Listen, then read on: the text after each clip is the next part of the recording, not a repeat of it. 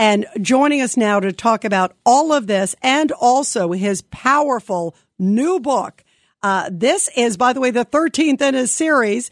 Uh, he has had 19 million copies in print overall. He's one of the biggest best-selling authors. I think he's the biggest best-selling author ever. Uh, the great Bill O'Reilly, who hosts Common Sense with Bill O'Reilly, 9 to 10 p.m every weeknight on WABC radio. He also joins, of course, Sid and Friends, and he joins another show that I'm very close to that I love called Cats and Cosby. And uh, the great Bill O'Reilly joins us now here on the Rita Cosby Show. Bill, thanks so much for being with us.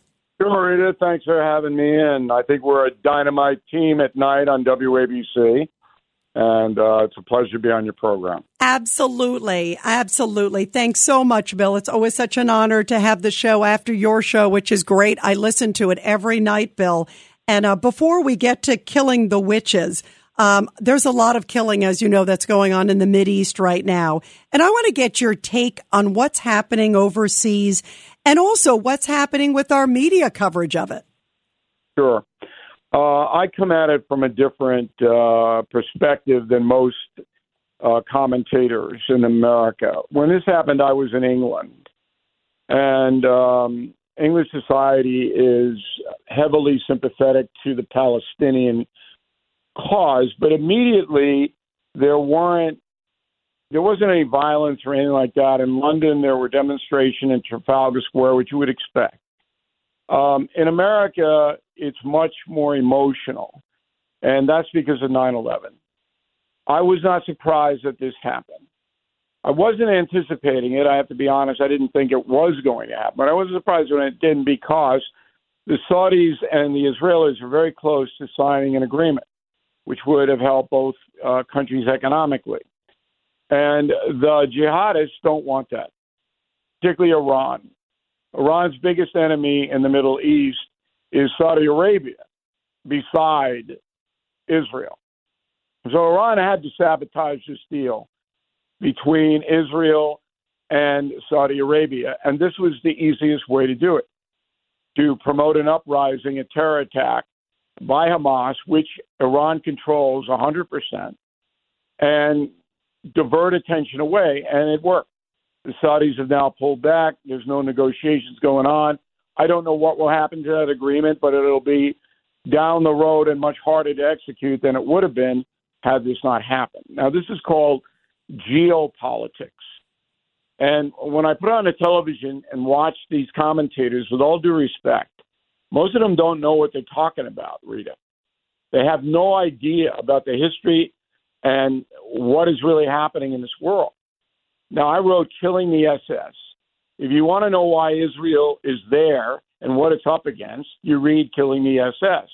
I also wrote Killing the Killers about how the Obama and Trump administrations and Bush the Younger dealt with the jihad very specifically. This is what the United States did to downgrade the threat. And it was successful. We have not been attacked here in 22 years. All right, the intel services for the United States are good. But everybody was caught by surprise with this Hamas thing. That's disturbing. So, anyway, I'm going to pause up now. I know you have some questions, but my point of view on these things is, is a lot different than the emotional coverage you hear on radio and television all day long. Do you believe Bill, that also when you see, have I don't know if you saw Canadian Broadcasting, they put out apparently the senior, the higher ups there saying, don't use the word terrorist. That's not really the right word to use to describe Hamas. Um, there seems to be a, a, struggle with some people in the media. Uh, New York Times apparently had the word terrorist, then they replaced it for gunman. Uh, I mean, they're almost trying to be politically correct. Well, it's not almost. I mean, look, these people, and I'm generalizing now, are tied into the progressive movement, Rita. Both you and I know that one of the basic tenets of the progressive movement in America is that Israel is a fascist country and persecutes the Palestinians. That has been in stone since 1948. It has never changed. The Canadian government is progressive. the New York Times is progressive. NBC News was so outrageous that two of the largest Jewish groups in the country had to go to Philadelphia to talk to the director of Comcast, which owns which owns NBC, to tell him to knock it off on MSNBC, which Brian Roberts did under threat from the Jewish groups. They stopped. But MSNBC is 100% progressive. And that's what people they don't understand. They don't link it in to the basic philosophy in America that the progressive left believes Israel is a fascist country. It's all Israel's fault. And they have always believed it. And this, of course, enables the terror groups to operate a little more freely. Yeah, no question. By the way, a thousand percent. And some of the rhetoric we've heard from college campuses, it has been astounding. Uh, Bill, you wrote this incredible new book. It just came out. It's called Killing the Witches. Um, and by the way, are you the biggest bestseller, uh, best-selling author out there? Yes, I'm the the um, Killing series is the best-selling nonfiction book series of all time on planet Earth.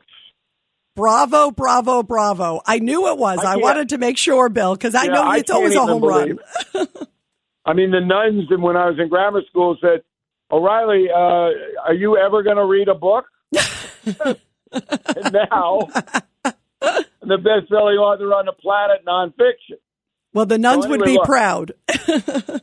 the, the Killing the Witches. What what that book is going to open at number two on the New York Times list on Sunday. Congrats. The Hate Trump book beat it.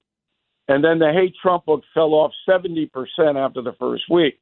Look, I don't know why people want to pay $25 to read more, but you hate Trump, you hate Trump. You got to write $25 to hate him more? I don't get it. Right. By the way, your book is worth it because I learned so much in your book. I love your books. You know that, Bill. Not only are we friends, but I just, I love them.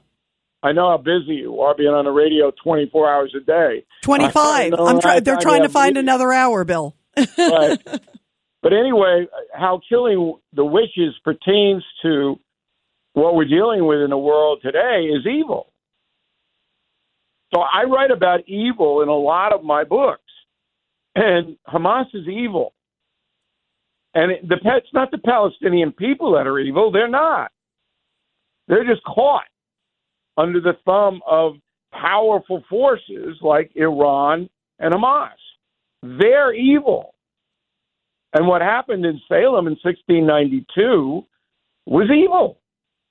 They executed 20 human beings for nothing based on testimony of nine year old girls who were hysterical. And the system allowed it. And that's why we don't have any, by the way, any religion in our Constitution because of Salem witch trials. And then I, the reason I chose to write on this subject, the witches of Salem, is because the witch hunt is back. Post cancel culture is a witch hunt. And we're not hanging people, but we're destroying their lives. And I have regular folks in the book. You know, we tell you about how their lives were destroyed by no due process. Accusation is conviction. Which is exactly what happened in Salem. We're right back there. So the evil that men do is never going to go away. It's been here since Cain and Abel. And when people analyze what's happening in Israel and and the threat that these terrorists pose to the Jewish people, you've got to accept the fact that this is evil. So if you want to understand it, you read killing the witches and then killing the killers and the stuff that I put out there because I'm basing everything on what actually happened. I don't have to make anything up. I mean, and then we get into the modern day. Witches are basically people who commune with the devil, who have an association with the devil. And they were burned to death in Europe, Joan of Arc being the poster girl for that. In America, they were not burned, they were hanged because we were under the thumb of Britain, and Britain didn't permit burnings. Anyway, the evil that came out of all of this is still with us today. And then we go into the Exorcist movie at the end of Killing the Witches because that dealt with the devil, demonic possession. Did you know that nine people associated with the filming of The Exorcist died? Wow. During production? Nine. And and the guy who directed it, William Friedkin, who passed away last month, was a pagan. And he witnessed all this. And after the movie was shot, he said, I have to reevaluate every part of my spiritual life based upon what I actually saw with my own two eyes. So there is evil in the world. Now, you can assign it to the devil, you can assign it to whatever you want to assign it to. But it is active, and we are seeing it right this minute in Gaza. Every day, we rise, challenging ourselves to work for what we believe in. At U.S. Border Patrol, protecting our borders is more than a job, it's a calling. Agents answer the call, working together to keep our country and communities safe. If you're ready for a new mission, join U.S. Border Patrol and go beyond. Learn more at cbp.gov/careers boy, is it applicable. Uh, as you're saying, Bill, I, am like uh, the moment as you're talking about in history, as we are seeing the pure evil and going back to, as you talked about, I mean, suddenly what they rounded up, uh, 200 people, 20 were executed. Um, you're right. Uh, just based on, you know, thin testimony from somebody. What was the most surprising part when you were putting, uh, killing the witches together? What was the most surprising part for you? I always love asking you that, Bill. Benjamin Franklin. I did not know this. So the book opens with a witch burning in Scotland, which uh, was not under British authority at the time, although the king uh, was back and forth. And then it goes to the Mayflower. And Rita, you and I would not have wanted to be on the Mayflower. Everybody goes, oh, Pilgrim's Mayflower past the stuffing. No. This was a harrowing harrowing voyage from Plymouth, England to Massachusetts. And we put you right on the boat. And then when the Puritans got here, they were at each other's throats. And were, because it was so punitive, the way they set up their colony, it wasn't, they couldn't do anything. Couldn't dance, couldn't sing, can't tell jokes, you know, got to be in church for eight hours. It was crazy. So these people moved to Salem. Okay. Salem witch trials get underway. The top witch hunter is a man named Cotton Mather, whose father, Increase Mather, was also a witch hunter, and the first president of Harvard, which may be why Harvard's doing what it's doing today. Wow. by the chief witch hunter, Increase Mather. Anyway, Benjamin Franklin is a genius kid in Boston. And he gets on because the Boston papers are covering all this horror. And this was after it happened. And he visits Cotton Mather, Benjamin Franklin. He goes to his house in Boston. They have a long conversation, which we have right in the book. Franklin was so unsettled by this that for the rest of his life, he did not want anything to do with organized religion. And when it came time to forge the Constitution, Franklin said, no, we're not going to have any kind of religion in it because Patrick Henry, Roger Sherman, a bunch of the other founders wanted America to be designated a Christian nation in writing in the Constitution. Franklin said no. Jefferson and Madison were on his side. They won, but it was a brawl. I didn't know any of that. Yeah, I so didn't I either. linked it right in. Nobody knows it. Right. Nobody knows it. That, by the way, I love in your books, you always discover these amazing tidbits that are so important, but they're not out there. It's like being an archaeologist. Yeah.